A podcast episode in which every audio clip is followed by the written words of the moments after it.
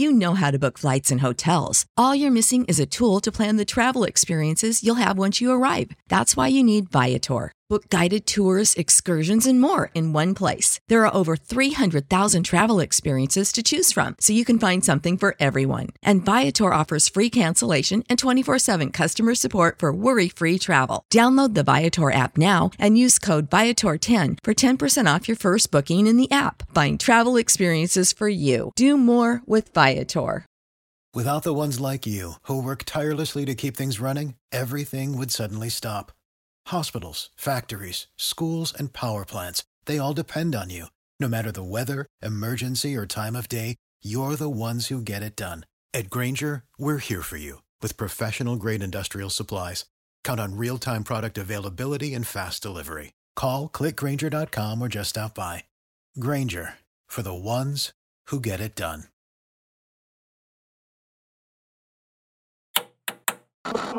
With your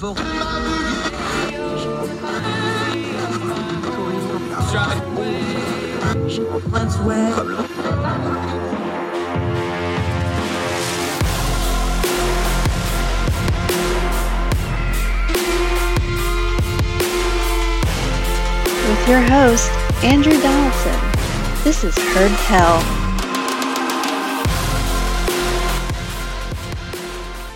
Uh, welcome back to Heard Tell Show. Okay, it's all over the news headlines. People have been talking about it. We're going to talk about it with our friend, Sean Tima. Did I get it right? I was practicing. Tima. Tima. No, yeah. Ia. Just ah. Ah, E. I, see, I, I'm a hillbilly. We can't do those vowel sounds. Phonics was the worst thing that ever happened to West Virginians, I swear. Sean Tima, uh, another great Young Voices contributor. We'd love to have them. Uh, he's the chief of staff for Young Americans for Liberty. He has been all over media, lots of appearances. Sir, thank you for the time. Deep from the heart of Texas, appreciate you joining us. Yeah, great to be here. Thanks for having me. All right. So the rumor mill has been going and going and going and going and going. I'm kind of confused as to whether we're still in the trial balloon stages or the assuaging stages or where we're at with this. But we apparently are going to get some kind of a student debt relief, something from President Biden somewhere in here. Uh, be that a change of pace or a change of subject or whatever, it seems like something's going to be coming out. Uh, is that your read as well? Because it keeps going. The numbers change. Now we're looking at maybe a ten thousand dollars thing. Where do you think we're at in the news cycle on this? Because this has been allowed for a couple of months now. Yeah, well, we know that the left likes to dangle student loan debt relief whenever their poll numbers are dwindling with young Americans. They've never acted on it, but times may be so desperate for Biden and the rest of the Democrats that they may actually bite on this one and upset some of their friends in the higher education cartel with Sallie Mae and the banks and the C E Os of these loan collector companies. But it's important to remind people of two things when it comes to the student loan debt crisis. It's that uh, maybe even three things. We'll see how many I list off. But one, it's wrong, it's wrong to rob Peter to pay Paul, right? And simply put, we shouldn't be asking blue collar working Americans or Americans who did not go to college to pay off the debts of people who went to Ivy League schools or got gender studies degrees. It's just not fair. And two, canceling student debt does nothing to actually reduce the cost of higher education. In fact, it incentivizes, you know, the higher education cartel to continue these student loan programs and to continue raising the cost of college beyond a reasonable, affordable amount. So in this debate, it's important we bring those two things up. It's not fair and it's not going to solve any problems. Now let's, I, cause I talked to our progressive friends as well. The problem that the Biden administration is going to have on a practical level is this ten thousand dollars amount seems to be a, a unique Bidenism of this seems to be ticking everybody off because the people that want it doesn't think it's going to be enough. The people that don't want it at all think it's too much. This seems like it's almost like you're, it's like they're searching for an answer that's not going to make anybody happy. That almost makes it even a worse policy, doesn't it? I agree, and I don't put it past Biden and his advisors to come up with the world's most milquetoast option. That just seems like how they do business. But you're right. I mean, for people that are in one hundred thousand dollars debt, ten thousand dollars is, is just crumbs, um, and it's still going to cost us a heck ton of money that we do not have as a country. I mean, we just printed five trillion dollars over the last two years, and you see what that is doing to the price of gas, to the price of food. I mean, there should be a robust debate uh, and a huge burden of proof to overcome if we are going to spend any more money or print any more money. But you're right. I don't think it's going to make anybody happy. Um, it's not fair still, and it will do nothing to reduce the cost of higher education, which is the bigger problem in the first place. Sean Tima joining us. Okay, let me throw you some of the counter arguments and let's just work through them here. Uh, the first one is kind of the common sense one that sounds good on the surface of, well, anytime you do debt relief to people, that's money that would go back into the economy or would go back into other things. What do we say to that argument?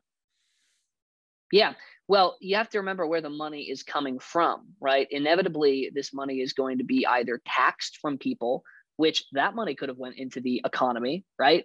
Or it's going to be printed, which is pumping up the cost of every piece of the economy that you're looking to buy. So it's a wash at the end of the day if you're raising the price through inflation and printing, or you're taxing people out of their money, you know, just to have that money being put into the economy. It's a broken window fallacy. All right. The other uh, thing that comes up with this is the demographics of who get this. Uh, the argument is, well, student loan debt would help the poorest Americans. But by the numbers, uh, this is actually a lot of middle uh, class and up folks that also have student loan debt. Not that one hundred thousand dollars of debt, even for somebody that's pretty wealthy, that's a lot of money. That's crippling debt by anybody's standards. We have sympathy for those folks. But what do we say to that argument? Yeah, well, the data shows the majority of student loan debt is owned by people with master's degrees and doctoral degrees. So if you are that smart to get out there and get that level of a higher education, and you should be smart enough to know how to pay on that debt yourself instead of relying on people who made a fiscally responsible decision to not take on massive debt, to go to trade school, to uh, pay off their debt. Uh, you know, so this isn't the grand subsidy for the poor that the left likes to pretend it is. This is subsidizing the Ivy League elites and the uh, arguably or uh, accordingly to the to the degree standard, the smartest people in society. Now, let's take the other end of that for a second. You, you're a smart guy. You've seen these numbers already. The fact of the matter is something like sixty percent of Americans don't do any college whatsoever of any kind. At least they don't have a, a degree or a certificate attaining level of it. On the political side of this, sixty forty issues, the forty side's usually not the edge of that on the political issues you want to get on. I understand the arguments folks are making. I'm sympathetic to people that want debt relief. But if you're on the wrong end of a sixty forty split, that just doesn't sound like it's going to be as politically advantageous as people are pitching it to me. I'm just talking straight on the numbers of it. Does it strike you that way too? Yeah. According to a poll done by the Washington Examiner, you know, it's sixty percent of people polled said it would be unfair for those who didn't go to college to have to pay off the debts of those who did. You know, just about half of the American public, according to this poll, also believes it'd be unfair to those who took on debts and paid them off to then have to subsidize other people. So it's not like a, you know, ninety ten split. It's not like something that's going to energize, you know, the vast majority of Americans. This is going to make some people thankful. It's going to tick off a heck of a whole lot of other people. And, you know, what are you really left with at the end of the day? If you're the Democrats, if you're Biden, you're, you still got young people who are upset at the cost of living. You still got young people who are upset about a whole other variety of issues. So is it really worth, you know, screwing up our economy and ticking off, you know, half of the American public to maybe get the youth vote up just a little bit? I don't think so. Yeah, and I'm not sure this is aimed at the youth vote anyway. I think this is aimed at some the donor class, for lack of a better way, but that's just my opinion.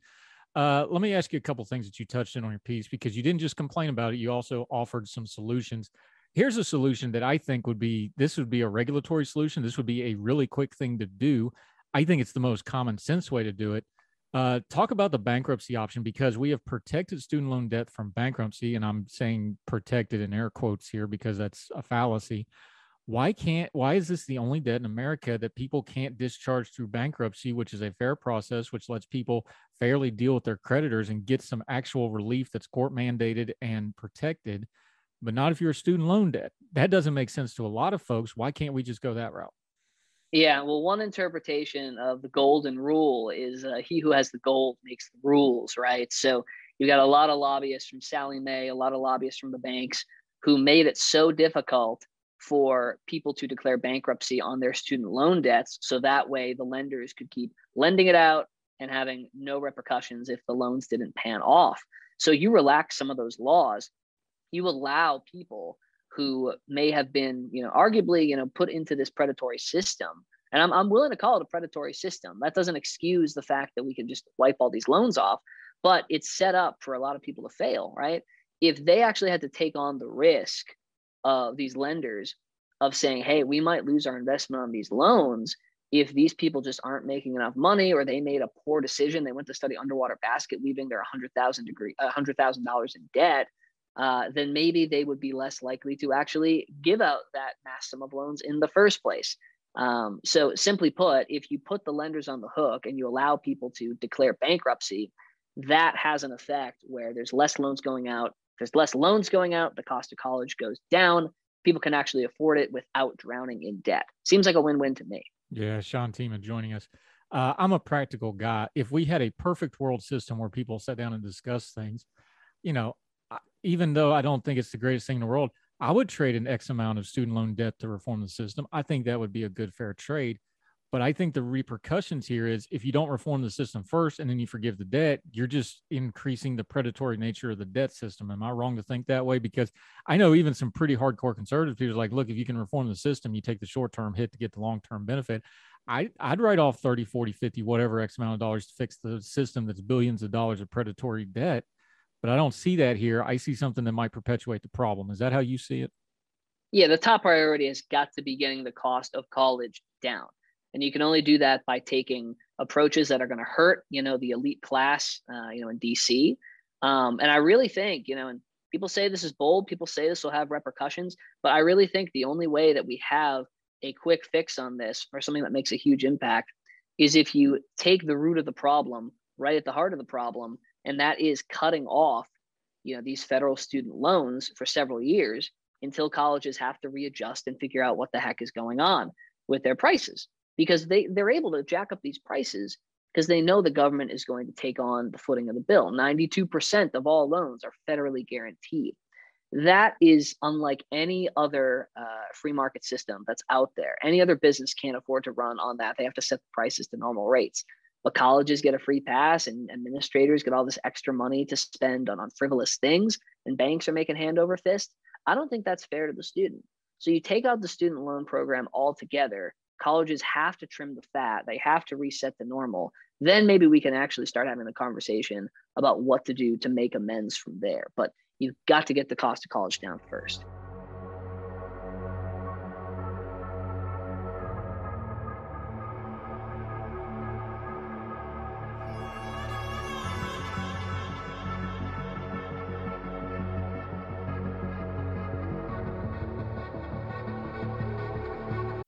Hopefully this is the last time you'll hear this ad, because with Chime checking account features like fee-free overdraft up to two hundred dollars with SpotMe and getting paid up to two days early with direct deposit, you can probably treat yourself to an ad-free upgrade to spend more time listening to your favorite podcasts, or at least grab yourself an extra morning latte this month. Join millions of Chime members who work on their financial progress with fee-free overdraft and no monthly fees. When you find new ways to save, you can reach your financial goals easier and still have the occasional treat. Take more control of your finances and say goodbye to monthly fees. Open your account in minutes at chime.com slash goals24. That's chime.com slash goals24. Chime. Feels like progress. Banking services and debit card provided by Bancorp Bank N A or Stride Bank N A, members F D I C. SpotMe eligibility requirements and overdraft limits apply. Terms and conditions apply. Go to chime.com slash disclosures for details. For the ones who work hard to ensure their crew can always go the extra mile, and the ones who get in early so everyone can go home on time, there's Grainger, offering professional-grade supplies backed by product experts so you can quickly and easily find what you need. Plus, you can count on access to a committed team ready to go the extra mile for you. Call, click Grainger dot com, or just stop by. Grainger, for the ones who get it done.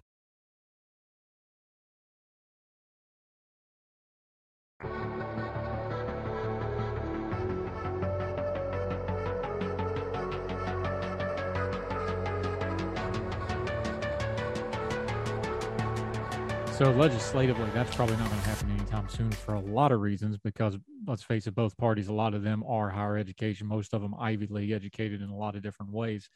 So let's talk about the other end of it, something we can maybe do. I think the real um, insipidus part of this thing is, and you touched in on, on your piece, and even people who are for student loan debt admit this is the problem.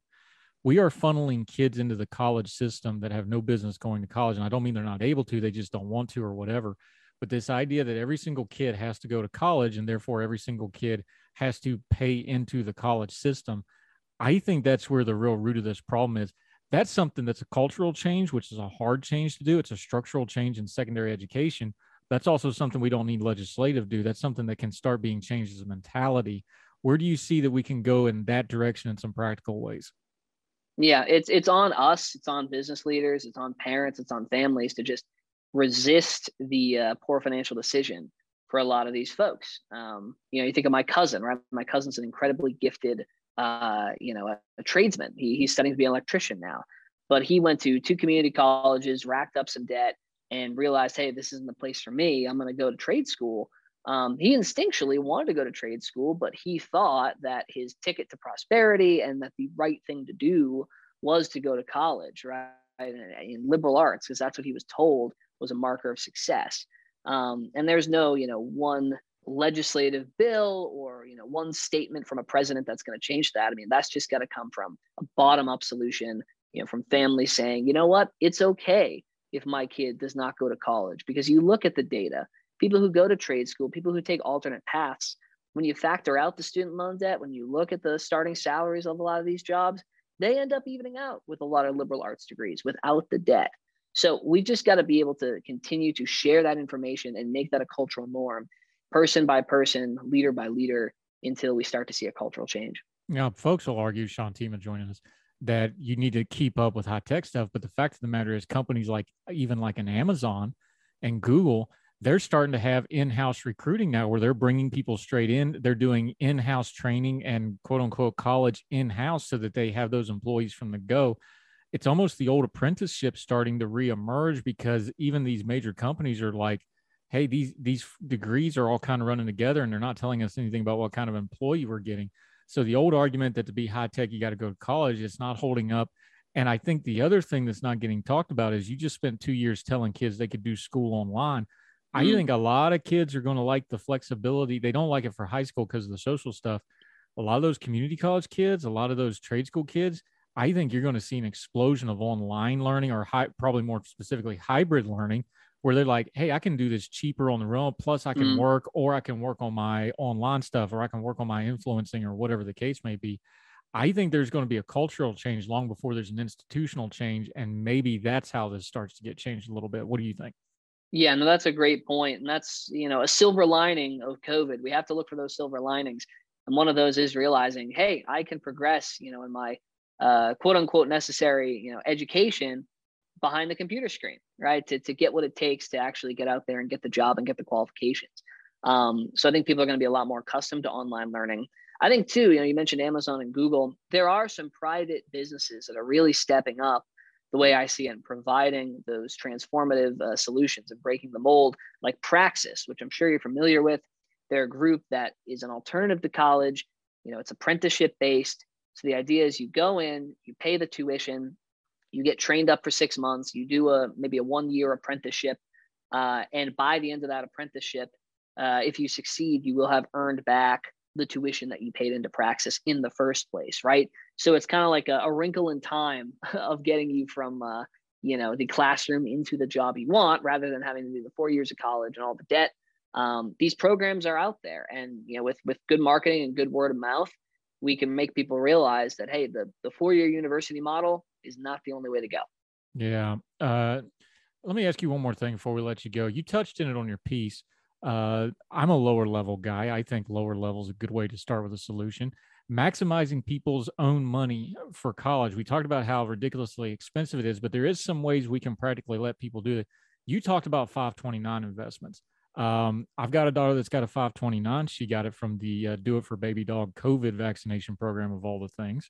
Hmm. Uh, but I mean, it's a fantastic thing. It's a large amount of money. It's in a five twenty-nine, actually draws interest. She earned money on it before she even started cracking it for her college stuff.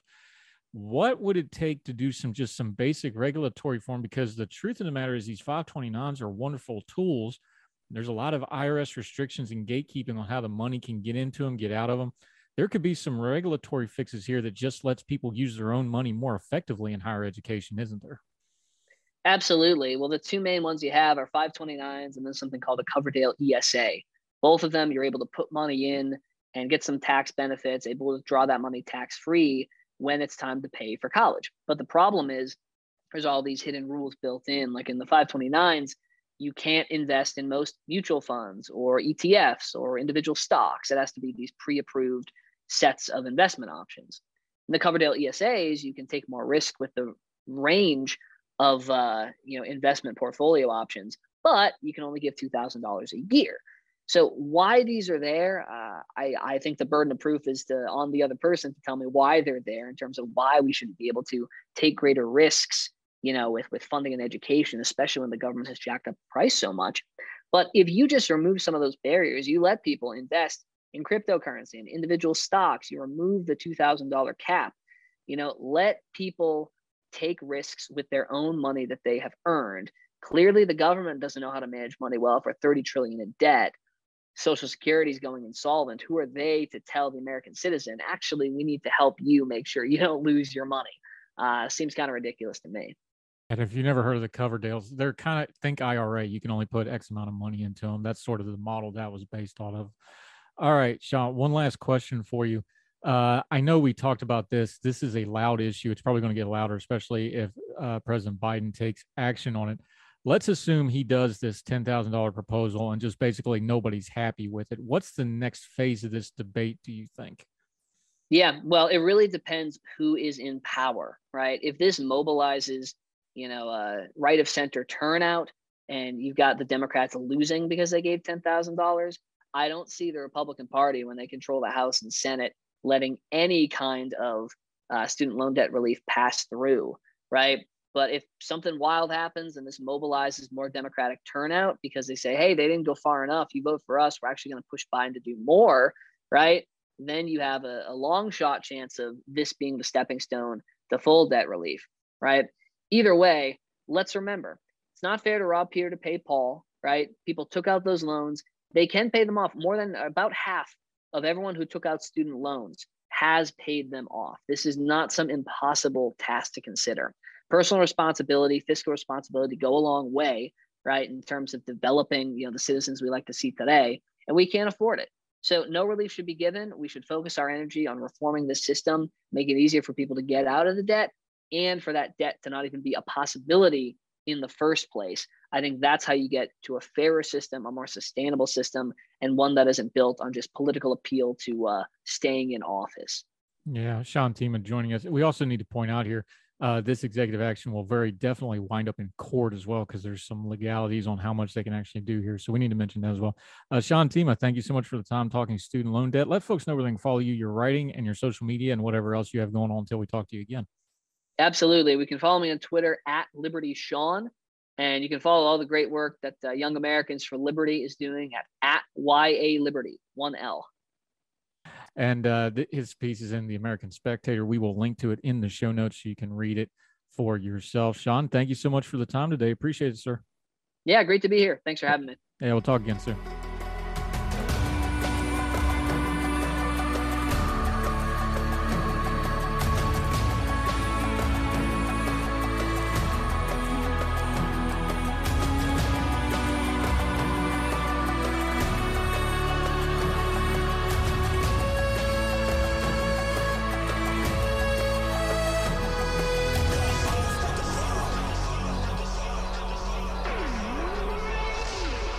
You can probably treat yourself to an ad-free upgrade, or at least grab an extra latte. After getting a Chime checking account with features like fee-free overdraft up to two hundred dollars with SpotMe, no minimum balance requirements, and no monthly fees. Open your account in minutes at chime.com slash goals24. That's chime.com slash goals24.